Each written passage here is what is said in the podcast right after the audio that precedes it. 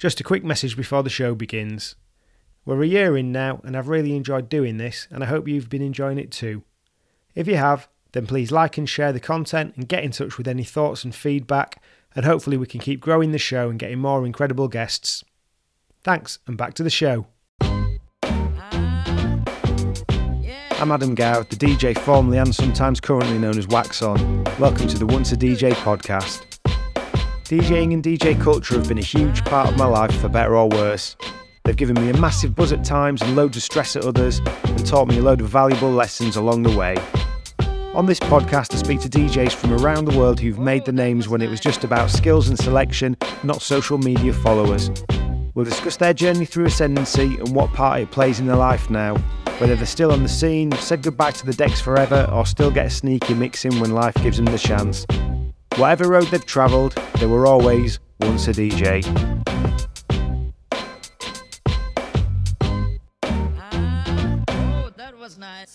Welcome to episode 3 of Once a DJ. Today I'm joined by Deep House DJ, record producer, writer, and co founder of Umbrella magazine, Mr. Anthony Teasdale.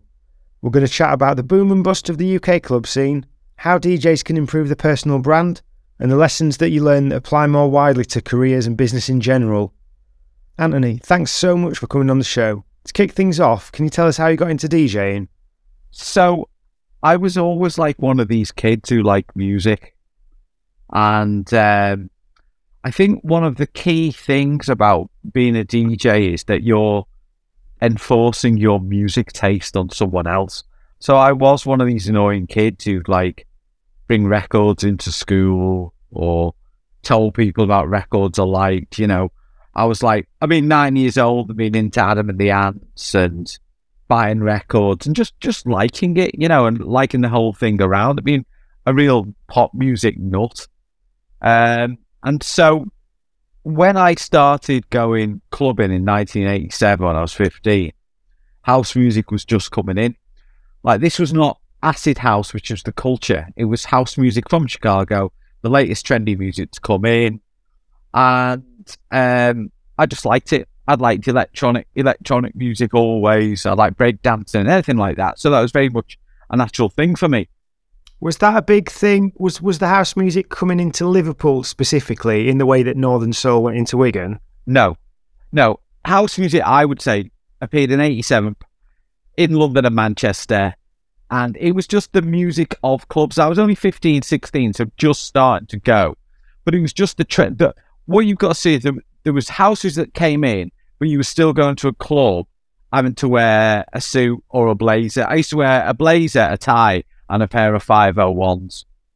And I had grease back hair, and that was the like Levi's look of the time. Mm. And I would go and buy my clothes from Affleck's Palace in Manchester or flipping Liverpool. And that was the thing that House music was just a soundtrack. It was not a culture change. Then 1988, Acid House came in, which was a culture change based around a type of house music from Chicago. And the culture change came from Ibiza, ecstasy, dancing all night, wearing the smiley face and baggy clothing.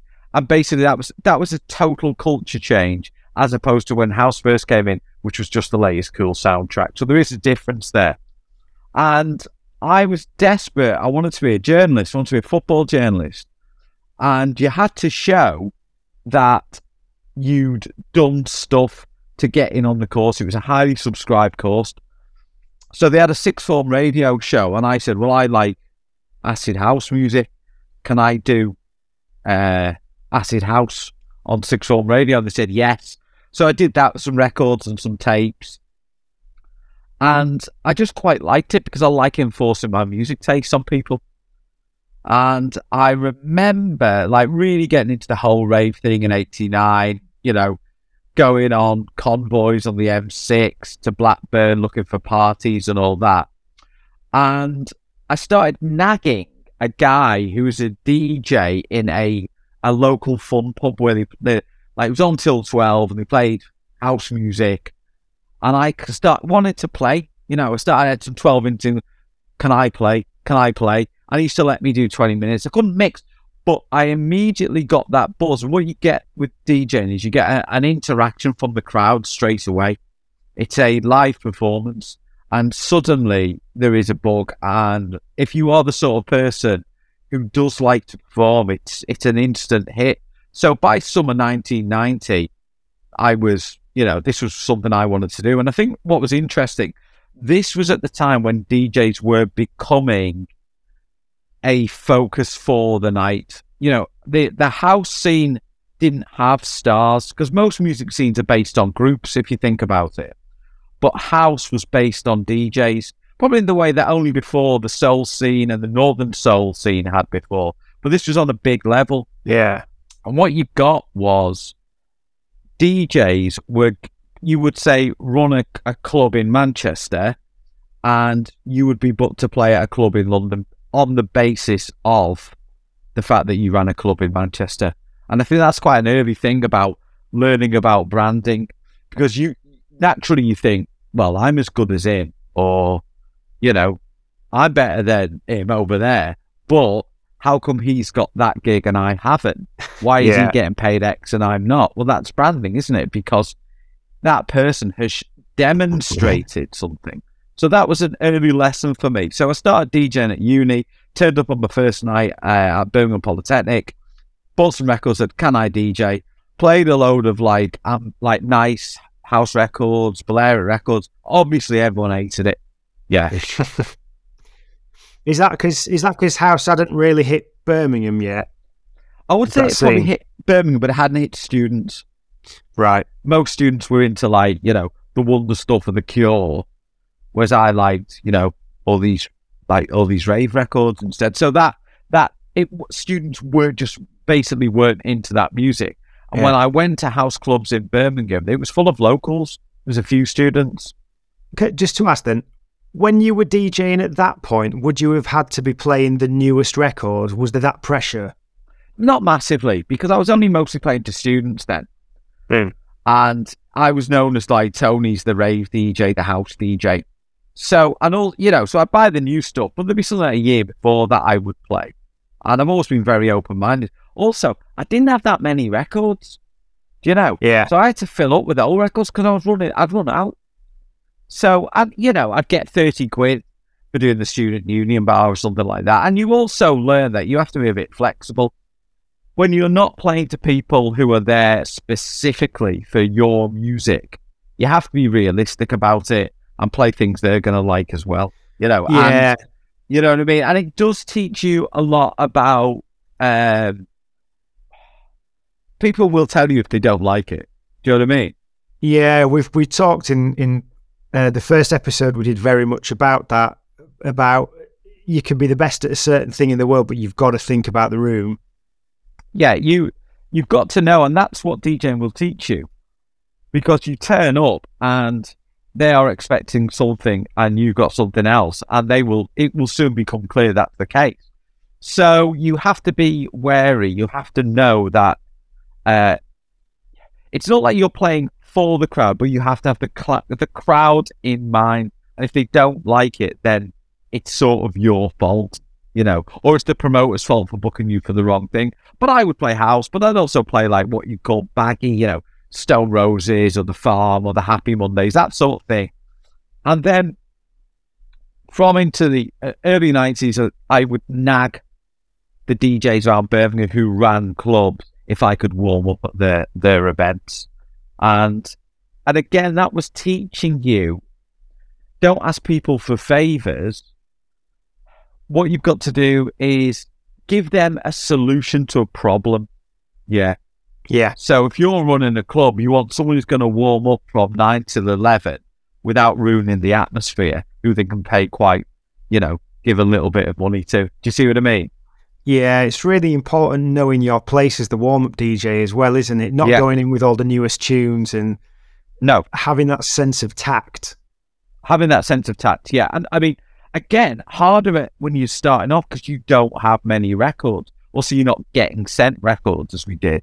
But as. I've got on, you know, I started having more records, so I, I could really start to warm up because you can do it because you don't want to spoil it for the next DJ, but actually you should be doing it for the crowd because the crowd have turned up at half nine. They just want a drink. You know what I mean? They don't want to dance yet. They're not. For people to dance, they have to really feel it. Their drugs have to kick in. They have to have drunk enough. They have to be in that mood, and you cannot force it by playing big tunes at half nine. Keep keep the volume down. Let people have a drink, and also you can play perhaps records that you only ever hear on your stereo, and then you can play them loud. They sound great, you know. So mm. it's an hmm. opportunity as well.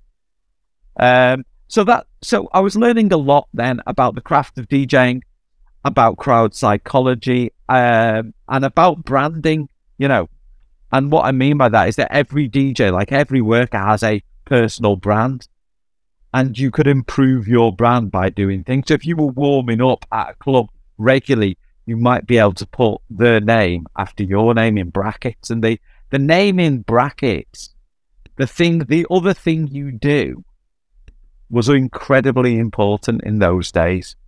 Do you see what I mean? Yeah. And in fact, the big DJs of the time in the 90s were ones who'd basically started clubs up in 1988 and 1989. And because they were the only people who did it, and this was a scene looking for figures, the stars, they became the stars. And so they played at each other's club. And therefore, in terms of branding, you built a belief up, and people would book you because they'd heard of you. They didn't know whether you were good or not. They'd heard of you. And that, whatever your business is, you know, whether you're in tech or media, whatever, your personal brand can be improved. And the better it is, the more likely you're going to get work. People won't look at your details, really. They just think, have I heard of him? does she play at a club that I like? Uh, did I hear her record? Do you see what I mean? Yeah, yeah. And those brackets, it's it's like brand equity, isn't it? It's brand equity. It shows that you've done something else. What was quite interesting, DJing really exploded from probably about 1993 onwards. And all these Johnny come latelys came in. Bah. And I'd think, you're not cool. I've been doing this years But what was worse was they'd suddenly get loads of work. And you think, well, how come she is getting that gig? How come he is playing there? Well, he might have had a record out. She might be famous for something else. I mean, I think at one stage the whole cast of Brookside was a DJ. Do you know what I mean? And and you could say, well, this is nonsense. But when you put the guy from Brookside in, the club was full, so it's the promoter. It made sense. You know, that is the power of branding. You know, I remember Boy George suddenly became a DJ.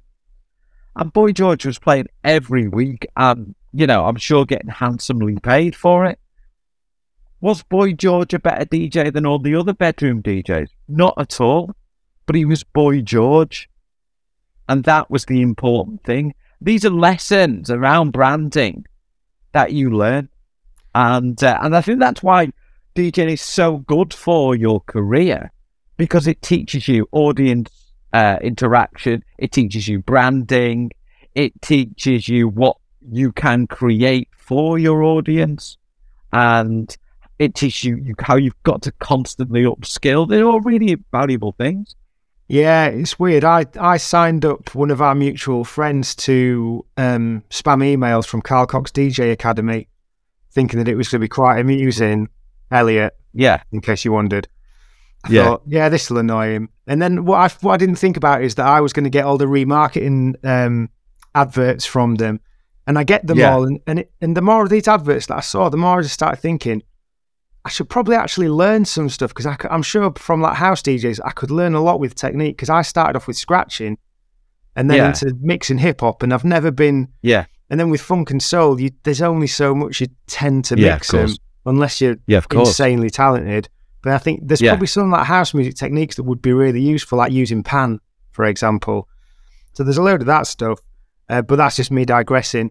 Yeah, yeah, no, I quite like. I quite I said there's something in that because there's certain things you can't mix, or you'll mix, say after an eight bar section. House DJs are really good at mixing and crossfade and this sort of thing, but less good at scratching. So I used to look at hip hop DJs, see how they transferred between records. Didn't always have to do a really long mix you could just go from the end of one eight bar section on one record to the beginning of another eight bar on another, switch over. Not as long as there's no gap and it flows, it it's absolutely fine. You should upskill. We can all learn. You know what I mean? Again, that's what DJing teaches you. And I think the best thing for me as a DJ was being a clubber. I knew what it was like. I've been a club since 1987. I was on the floor at all the big clubs of the late 80s and early 90s. So I understood what worked and what didn't, you know, and, and Yeah. you've got to know that.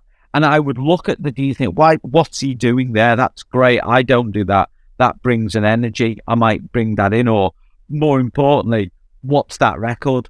Because then that was the, the only way you'd go and really hear new music was going out to clubs or going to a record shop. So a night out, you might hear five records you absolutely love. And then on Monday, you're back in the record shop singing this record. You know, that's how it worked. Totally. It all fed on itself. Yeah. So when you were saying about it being around 93 that DJing really took off, Yeah. is that then when the DJ became the star? Yeah, I think that I think the DJ at the start. I mean, they were DJs were advertised in the days of soul in London, in Soho, at clubs like Crackers, which was a afternoon club, which a lot of the old house DJs went to when they were kids. Certainly with the Northern Soul thing, but really it was the rave thing that made it a big, you know, the post acid house thing that made the DJ the star. So the Hacienda was the first place where people clapped the DJ at the end of the night, you know. Right. Yeah, and that was like, you know, you think, what they, what they clapping the DJ for? Because before then, the DJ was just some fella in the corner you didn't look at. The least each, the least interesting person there. You know, no one's interested in the DJ. They're either like that in cool clubs, or they were like Wallies who used to like talk rubbish on the mic. They were the Yeah. laughing stock. Do you know what I mean? So the the idea that a DJ would be cool and be, you know, obviously for me was like bloody hell, really. Um, but the DJ became the performance artist, and I would say that's from '89 onwards. But by 1993, loads of students are getting into it, and everyone's got wants a pair of decks.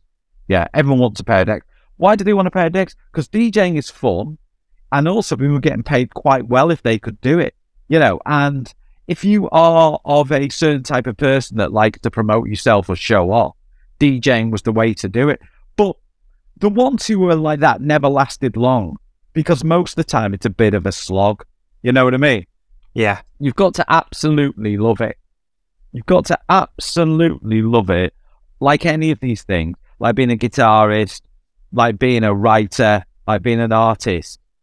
You know, people go, oh, that sounds fun. He's he's a writer for a living. That's fantastic. But you know, to get any good, you have to practice and practice and practice. They all they're all the same. You know, Yeah. and it's the Well- it's the hard work in the end that keeps you going, and and a love for it. You've got to enjoy it. If you don't, you can't get. I remember late nineties, early two thousands. There was quite a lot of cynicism in DJing at the time. A lot of people getting very bored with it and had forgotten that they didn't have to do a normal job. But when the scene collapsed in the early two thousands, which it did, they all soon remembered that actually getting paid 500 quid to DJ for two hours is not normal. You know, you soon learn your lesson there. Yeah. So that's interesting what you've just been saying because what I was wondering about and trying trying to get to with the question about did when did the DJ become the star is Yeah. did the buzz that you got from DJing change over time because the uh, perception of the DJ changed over time or was that always secondary to you to the buzz of just actually being there and doing it like did you need did your ego need to feed off it or were you just No. all about mixing I just like, I, I, I mean, I like enforcing my music taste on people. Like, I like enforcing my taste in books or films on people. It's just a very immediate way to do it. I also like, I find that once you learned to mix, I love that way that I could, say, mix a breakbeat from one track into an ambient outro in another and make something new. And I liked that energy. I liked that life. When you've got two records going, and they're both completely in sync and you're switching, you're crossfading between the two. There's a real energy there, and the crowd f- feed off that because it's a li- it's you're no longer just playing record, you're creating something new, and it's a live performance. yeah it's a live remix Yeah, and you're like bang, bang, bang. You know, bang. Here's the jump on that, bang, bang, and they recognize it, and you watch that lift. So yeah, it is that. But it, I didn't need that. I didn't need everyone to be looking at me to do it. Um, I was, I suppose, the big club that I was part of was called High Spirits at the University of Leicester. I was doing a postgraduate, which was funded by the EU at Leicester. And it, you know, my name got around that I was a DJ and they were starting it. So I was, you know, I got in and, you know, getting a residency. The residency was key in those days because you meant you worked every week and that you could you could leverage your brand that you had from your brackets after the name to get work elsewhere. Yeah. And I was playing at High Spirits in what I think is really interesting, which I would call the second wave of um, clubbing post house. So Acid House, first wave revolution, 88, 89. Second wave, which I find much more interesting, would be from about 92 to about 97. That's when the super club happens. That's Cream in Liverpool, Yeah. Back to Basics in uh, Leeds, Ministry of Sound in London, all those places that were like in every town, there was a big deal house club. Yeah. Everyone got fancy because dressing up fancy came in after everyone had been wearing rave clothes, dressing up fancy came in. And what happened was it went from a cool select group of people in between 1988 and 1991 to pretty much anyone. Yeah, students, normal kids, or everyone up for it. And every club had it. Uh, every town had a club like that. So High Spirit in Leicester was the one I was doing. Leicester had a very good clubbing scene before that. Anyway, there's, they'd always been very ahead of that. A lot of good DJs in Leicester. So it was very fertile anyway because there was such a strong tradition in Leicester before High Spirits started anyway. But we had all these students come. Because it's a three university city, isn't it, Leicester? Yeah, yeah, exactly. So there's loads of students there, loads of clued up local people there as well, and a tradition of dance music in Leicester already. And you've got this explosion around the country. So Leicester's High Spirits became the club of the moment during that explosion.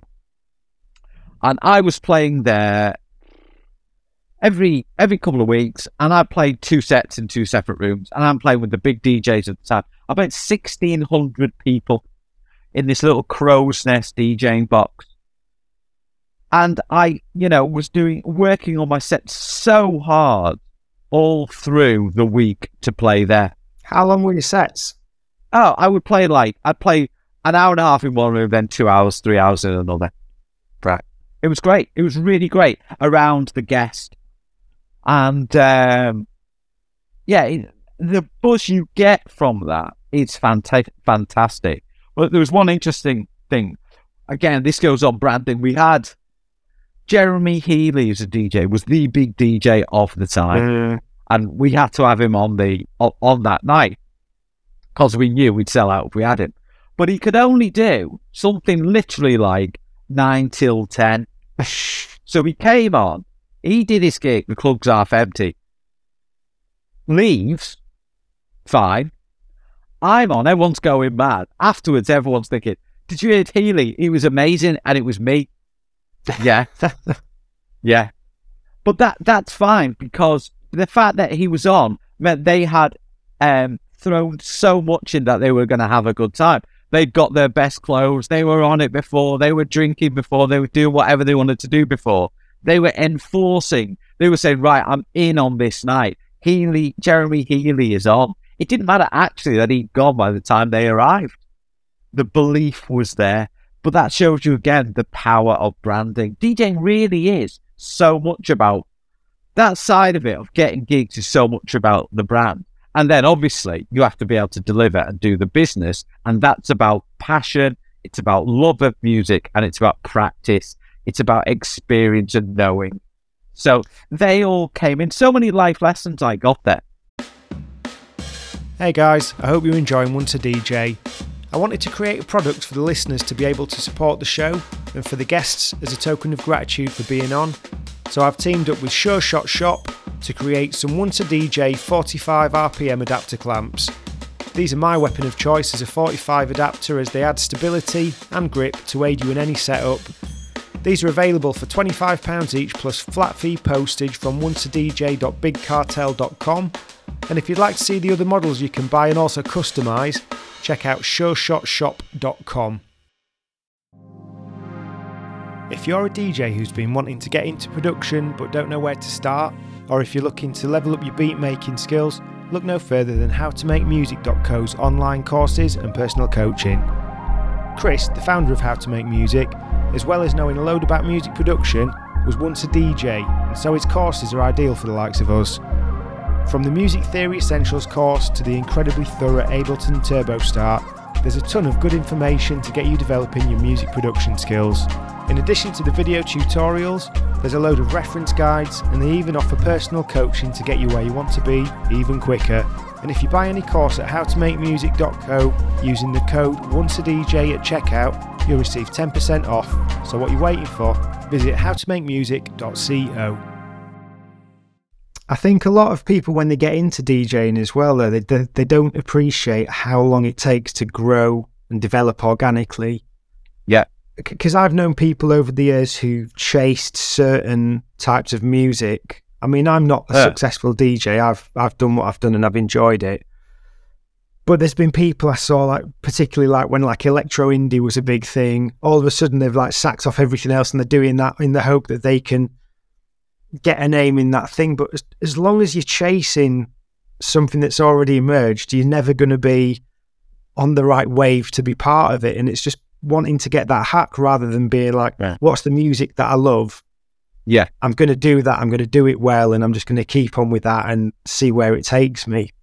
Yeah, that's it, isn't it? So they are, they're like, I want the favour that I want to, but it, it, it never lasts because they don't really love it. Do you know what I mean? Yeah. They, they, they chase that next thing. And it's not about that. You've got to really like it. Anything, you know, any artistic endeavour, you have to like it and remain liking it or else you'll fail. You know, you do hear a lot like, oh, I've decided to become a DJ. Oh, right, okay.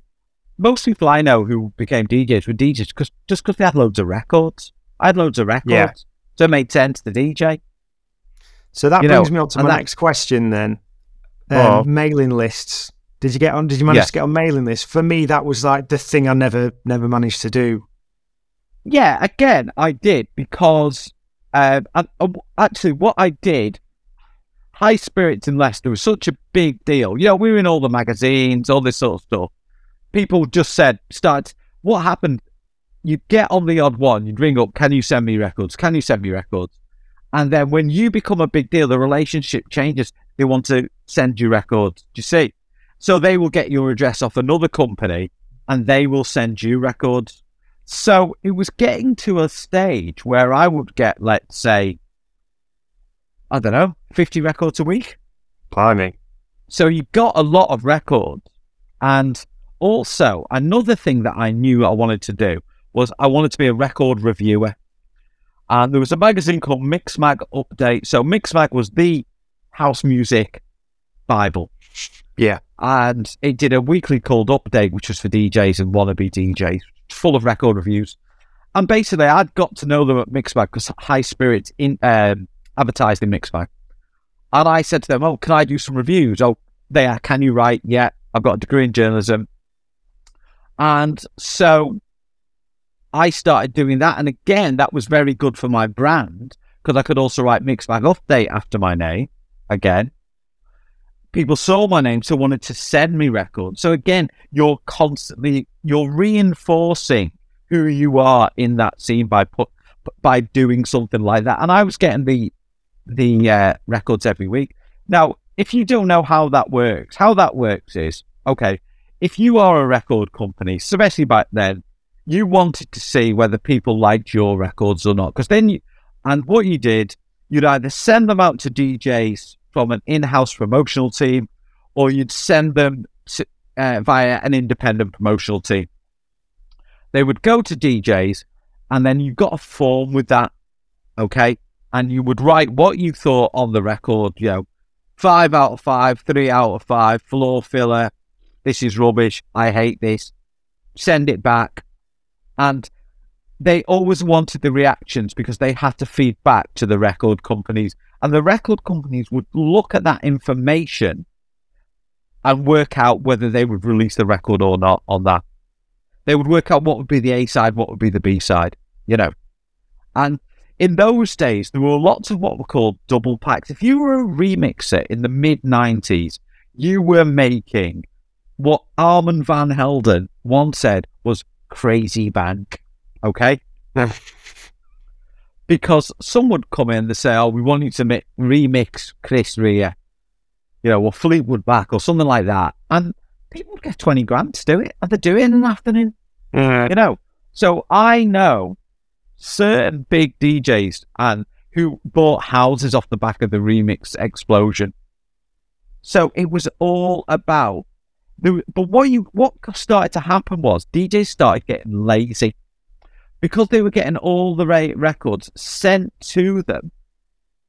They stopped buying records.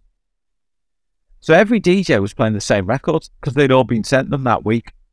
Right. Only the great DJs were still buying the weird, yeah, the weirder, the the imports and things like that. A lot of DJs got very lazy. And another thing, there was another side to um, getting the records. DJs would sell those records as well. Yeah. And they would go to a local record shop, often be swapped for records people wanted, or DJs would get, you know, some money for them. And that's how that system worked. So what happened was, even if a DJ didn't like a record, that that record would eventually end up with the right person who liked that sort of music. So it, it fed on itself.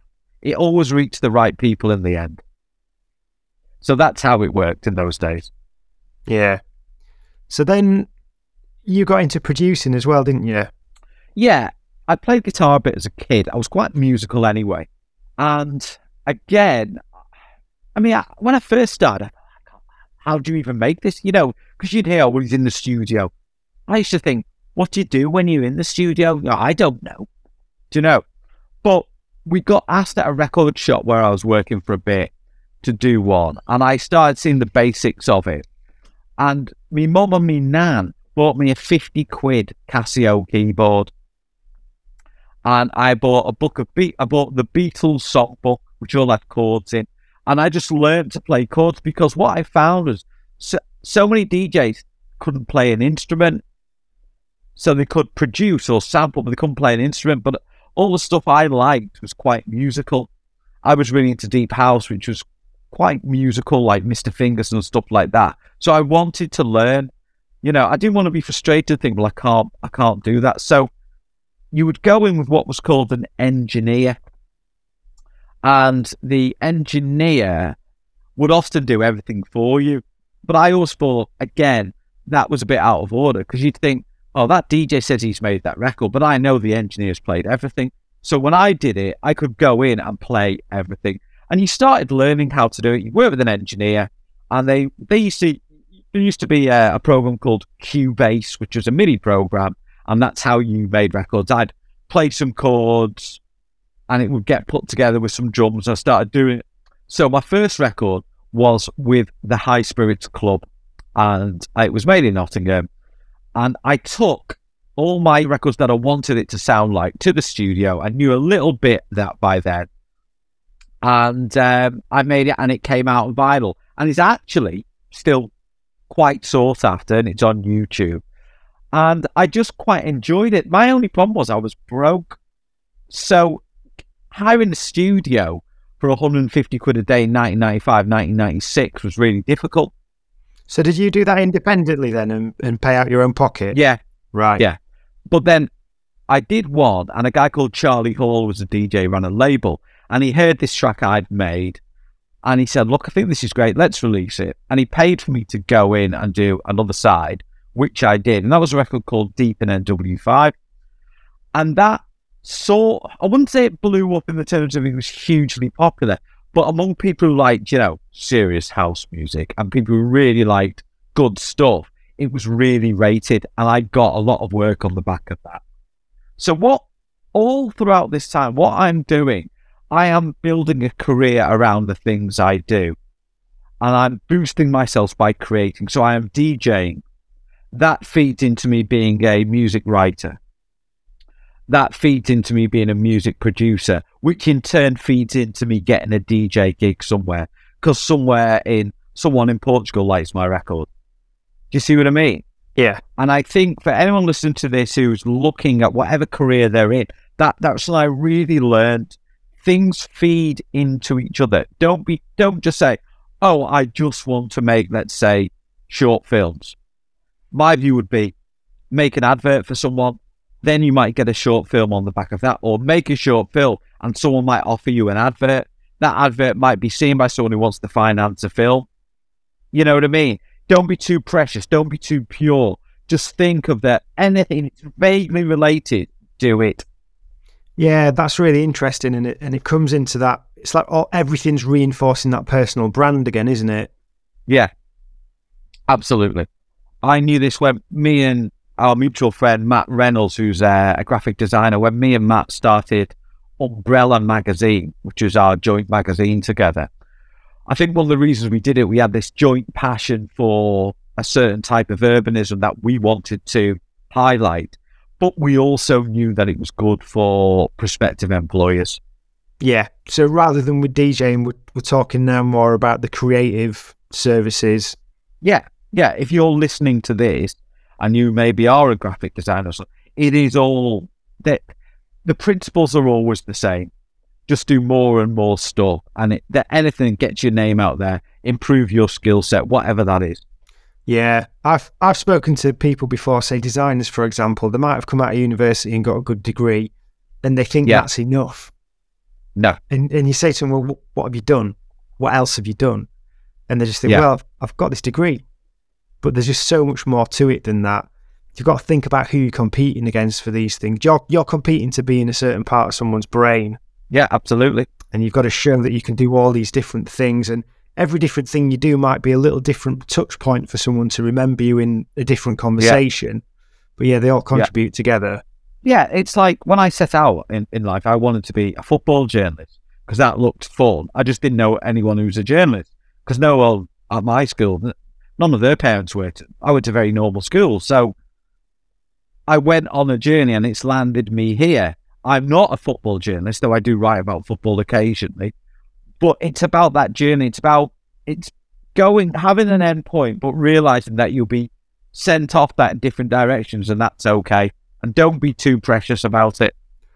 Yeah, because a big thing about doing this podcast in the first place is I want to look at how a passion can fuel different parts of your life Yeah, and what this relationship with a passion throughout life is. And some people will use a lot of what they get out of DJing to pivot off into other things.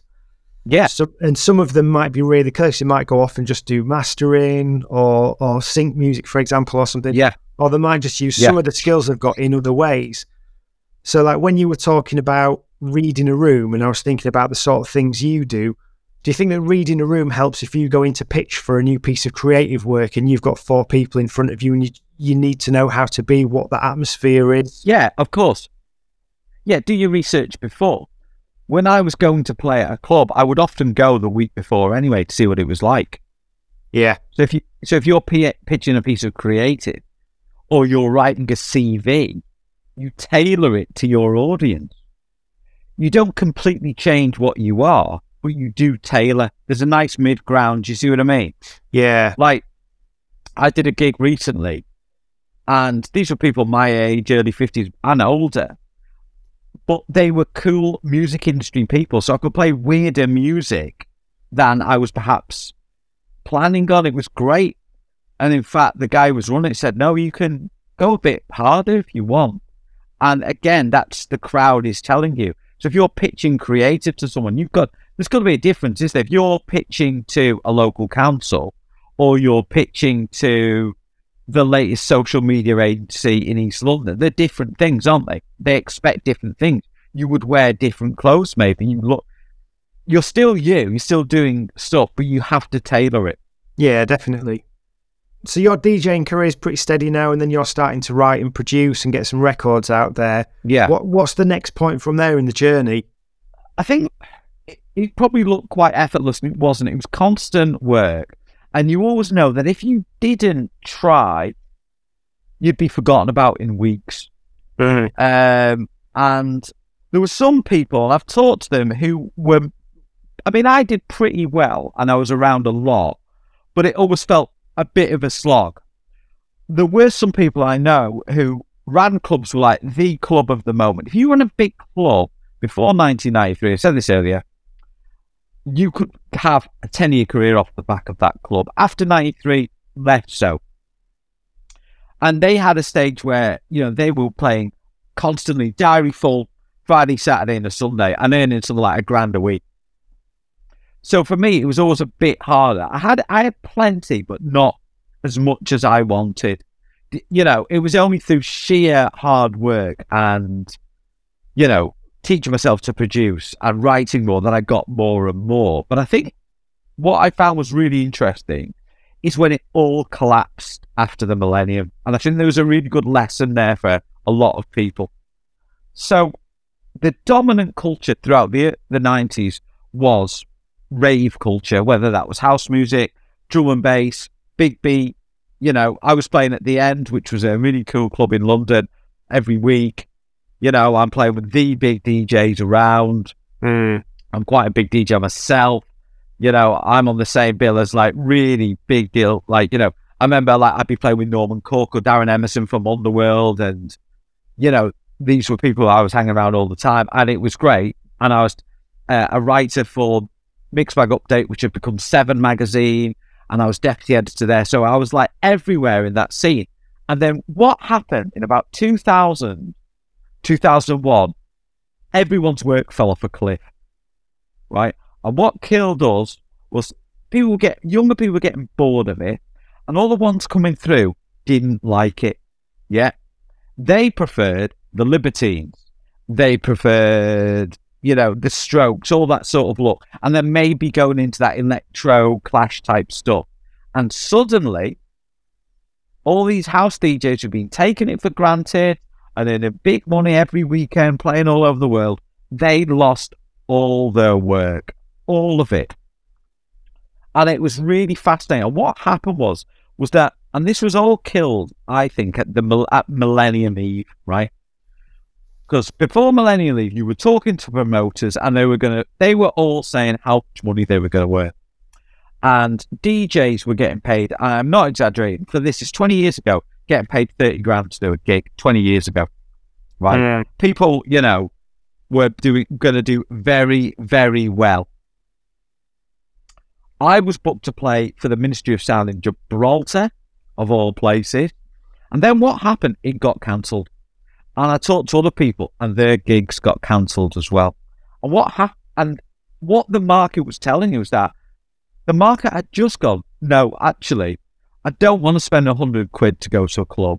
I'm just going to go to the pub with my mates. Yeah. And save money. Because people had pushed it too far. Everyone had got greedy. And normal people went, actually, I don't need to spend 500 quid on that night. I'll just go out. And that was a real moment. And it came off the cliff after that for so many of us. Seven magazine, which is the mag I was working at in the years after that, closed. This, the, all the dance music, like the like uh, Ministry magazine closed, Muzik magazine closed. Uh, they were all closing. No one's getting gigs anymore. And people who, you know, who a year before were, you know, DJing, you know, at gorgeous nightclubs in, e- in Ibiza were back working for the gas board, you know, thinking, where did it all go wrong? You know, so you learn that was a good lesson there. Um, I was covered a bit because I could write. So I then went from being a DJ purely to being a writer, moving into men's magazines. Hey guys, I hope you're enjoying Once a DJ. I wanted to create a product for the listeners to be able to support the show and for the guests as a token of gratitude for being on. So I've teamed up with Sure Shot Shop to create some Once a DJ 45 RPM adapter clamps. These are my weapon of choice as a 45 adapter as they add stability and grip to aid you in any setup. These are available for £25 each plus flat fee postage from onceadj.bigcartel.com. And if you'd like to see the other models you can buy and also customise, check out sureshotshop.com. If you're a DJ who's been wanting to get into production but don't know where to start, or if you're looking to level up your beat making skills, look no further than howtomakemusic.co's online courses and personal coaching. Chris, the founder of How to Make Music, as well as knowing a load about music production, was once a DJ, and so his courses are ideal for the likes of us. From the Music Theory Essentials course to the incredibly thorough Ableton Turbo Start, there's a ton of good information to get you developing your music production skills. In addition to the video tutorials, there's a load of reference guides, and they even offer personal coaching to get you where you want to be even quicker. And if you buy any course at howtomakemusic.co using the code onceadj at checkout, you'll receive 10% off. So what are you waiting for? Visit howtomakemusic.co. Did you leverage the network that you'd built in DJing for any of those opportunities? Not not really, no, because it was a different one. People just came off the grid. They disappeared. Right. You know, it was different. I did know some writery people through just going to events that Mixmag stuff was happening, other writers. So I had a link to that writing side. And for a while, and I was getting bored about writing about DJs and music. I wanted to write about other things. You know, I'd grown up in Merseyside in the 80s, and I was really into a, a, a fanzine called The End, which was, um, well, it's the first fanzine. It was about football, but it wasn't really. It was about clothes and urban culture and fellas you'd see around, or local characters, or old ladies, or pets, you know. And I wanted to write about that. I had a real, like, you know, I wanted to write about things that I cared about.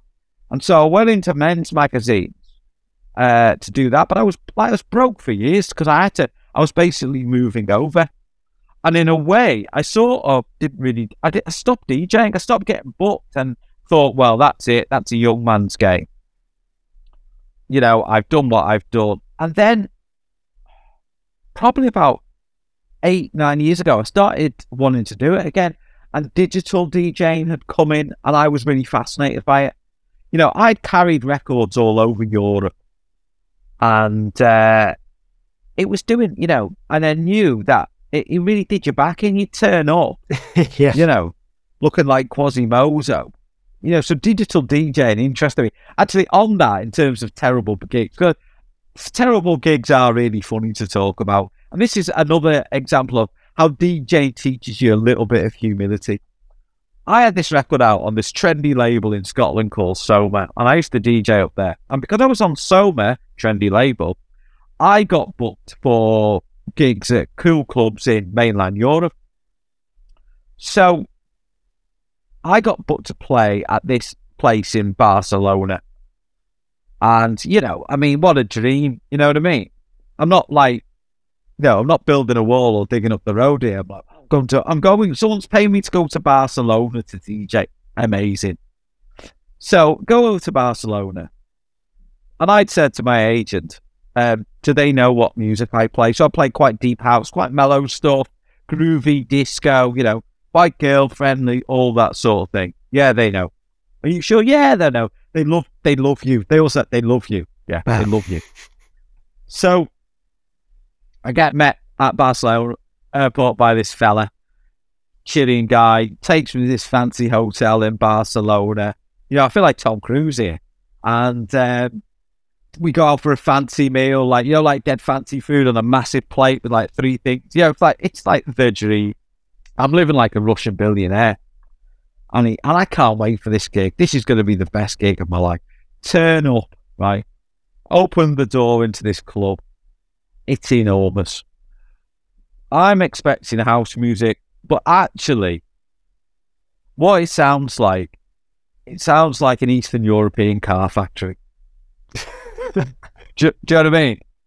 You know, there was this phrase, panel beaters of Prague. It was like that. Bang, bang, bang, bang, bang, bang, bang. It's like someone with a hammer hitting a steel door. So what was it like, Gabba Techno or something? Like, just like really fast, cheesy, trancy stuff like and I, right, I've got a load of tasteful deep house.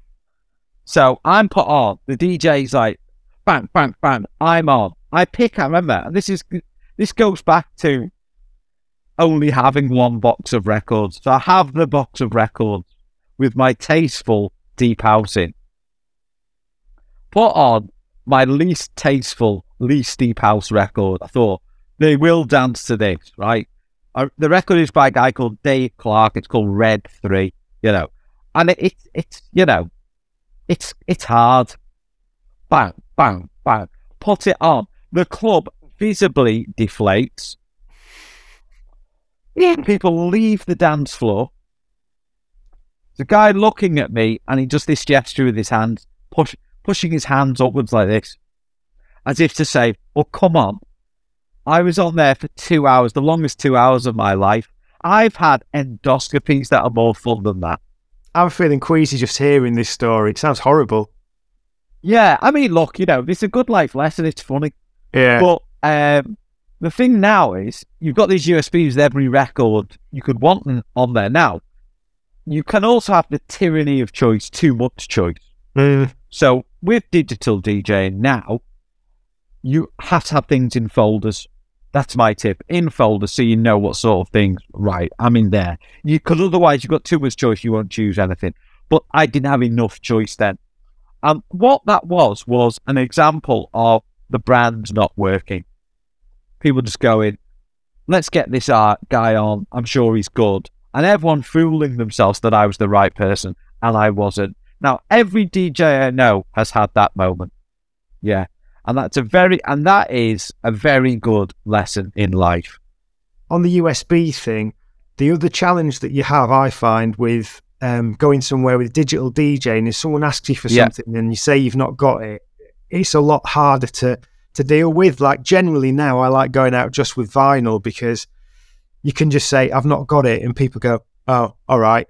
Whereas like tonight, I'm going somewhere and it's a bit like you. Like I don't know what the energy level is going to be like because since I started buying records again, because I kind of I thought I'm not DJing. I made a few decisions with what what type of DJing I was doing that just kind of sucked the fun out of it a little bit for me. So Yeah.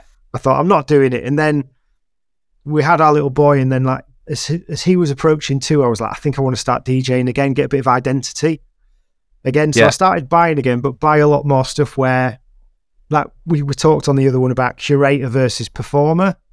And I'm a lot Yeah. more about the curation. It's a bit like I want to curate the atmosphere. I'm not. I'm not a performer. Yeah. So I've I've got stuff to create certain atmospheres, and I'm off to this place Yeah. that I've not been to before. Going back to you saying about doing your homework, and so I've I've borrowed Serato off my mate with a load of like nicely laid out folders because I don't want to get there and be like my stuff's not the right energy for a nine till Yeah. one set. My stuff's seven till Yeah. nine. So yeah, It's, it's it's a tricky one with with the digital and the analog. The the the benefits and the challenges.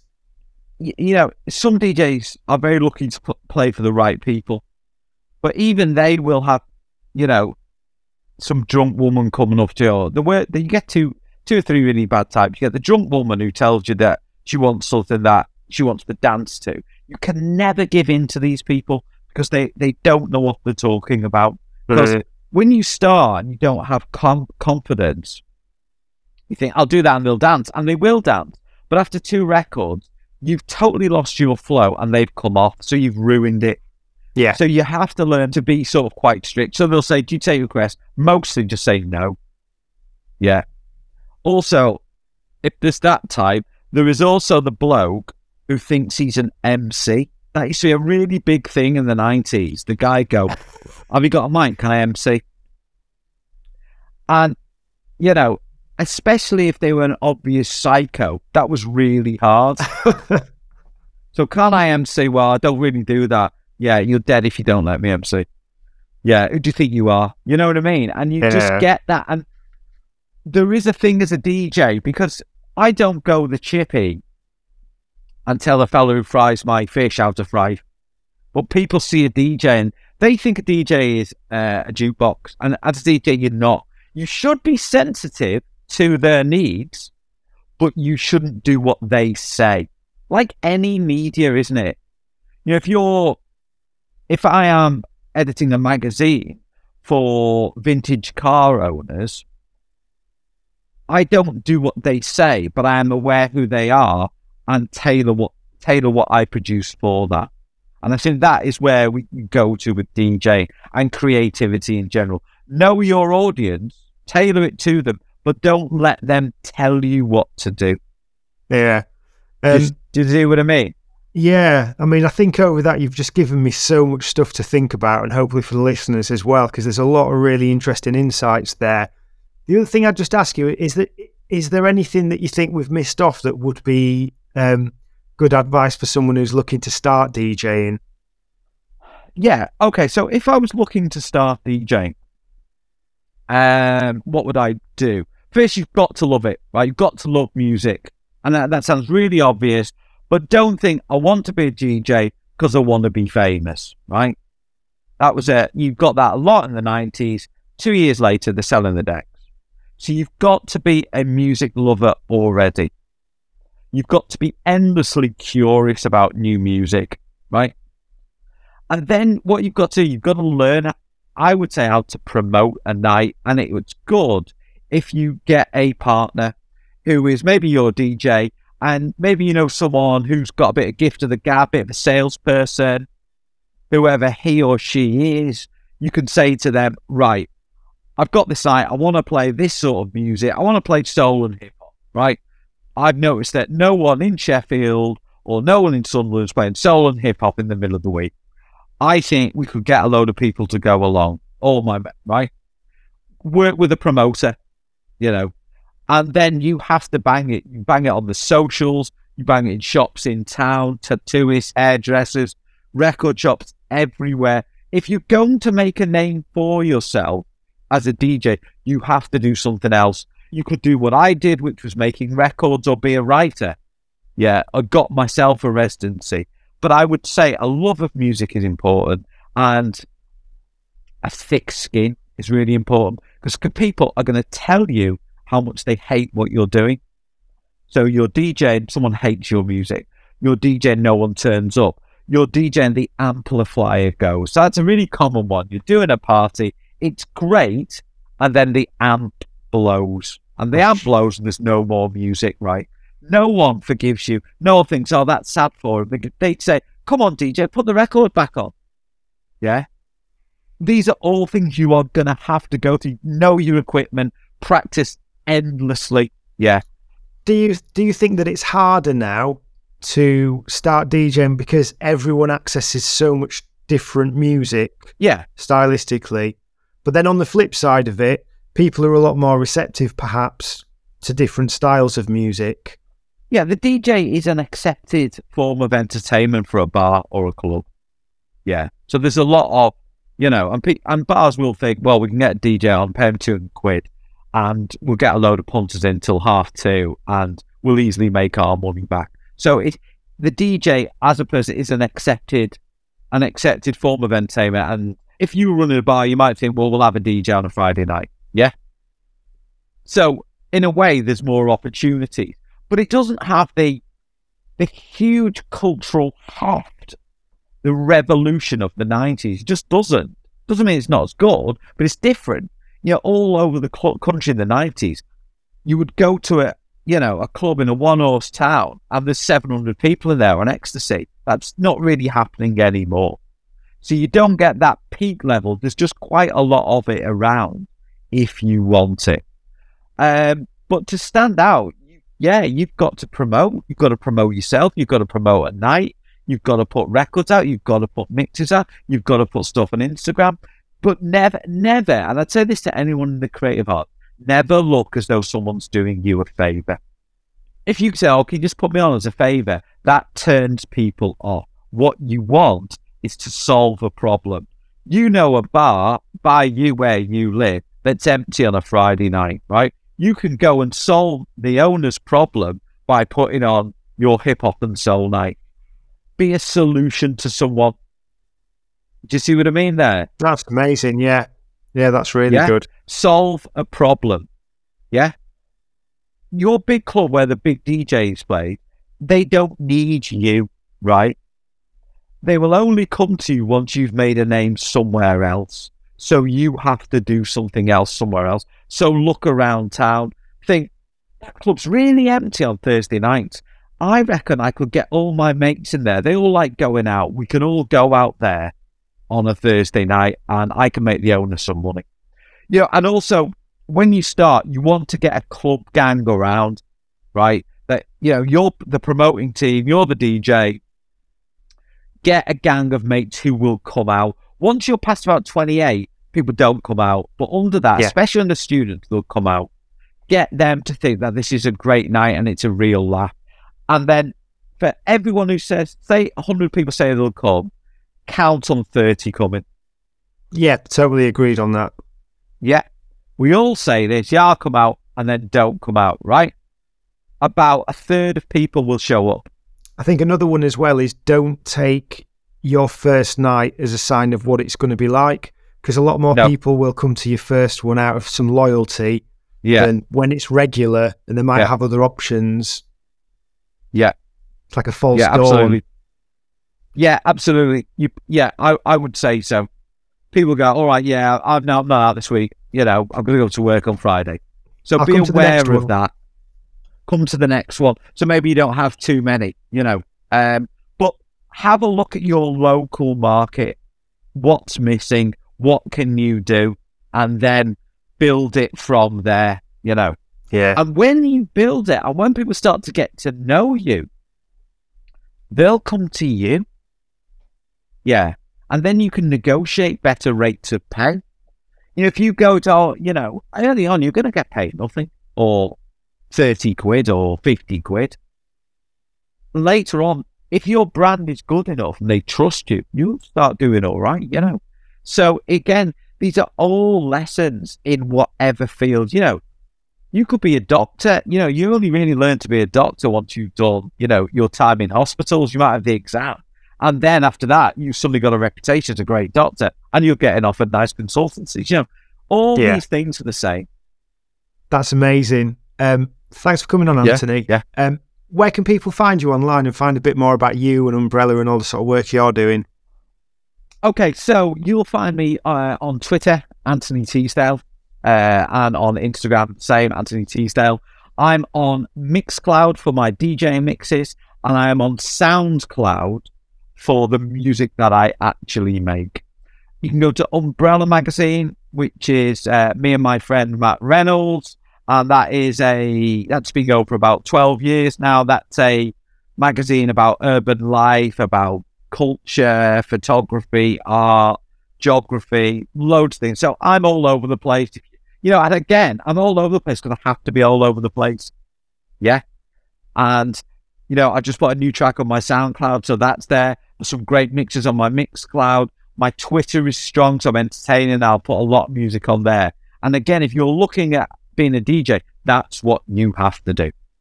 Brilliant. Thanks so much for your time. And it's Anthony, Anthony with an H as well, isn't it? It's T H. Yeah. Yeah. Yeah. Teasdale, T E A S, like the drink, P A L E. Awesome. Is that all right? Mate, that was brilliant. Thanks for listening to the Once a DJ podcast. If you've got any questions or feedback or any suggestions for guests, please just get in touch with us at once a DJ podcast at gmail.com or on Instagram at once a DJ podcast. Take care and we'll speak to you soon. Ah, oh, that was nice.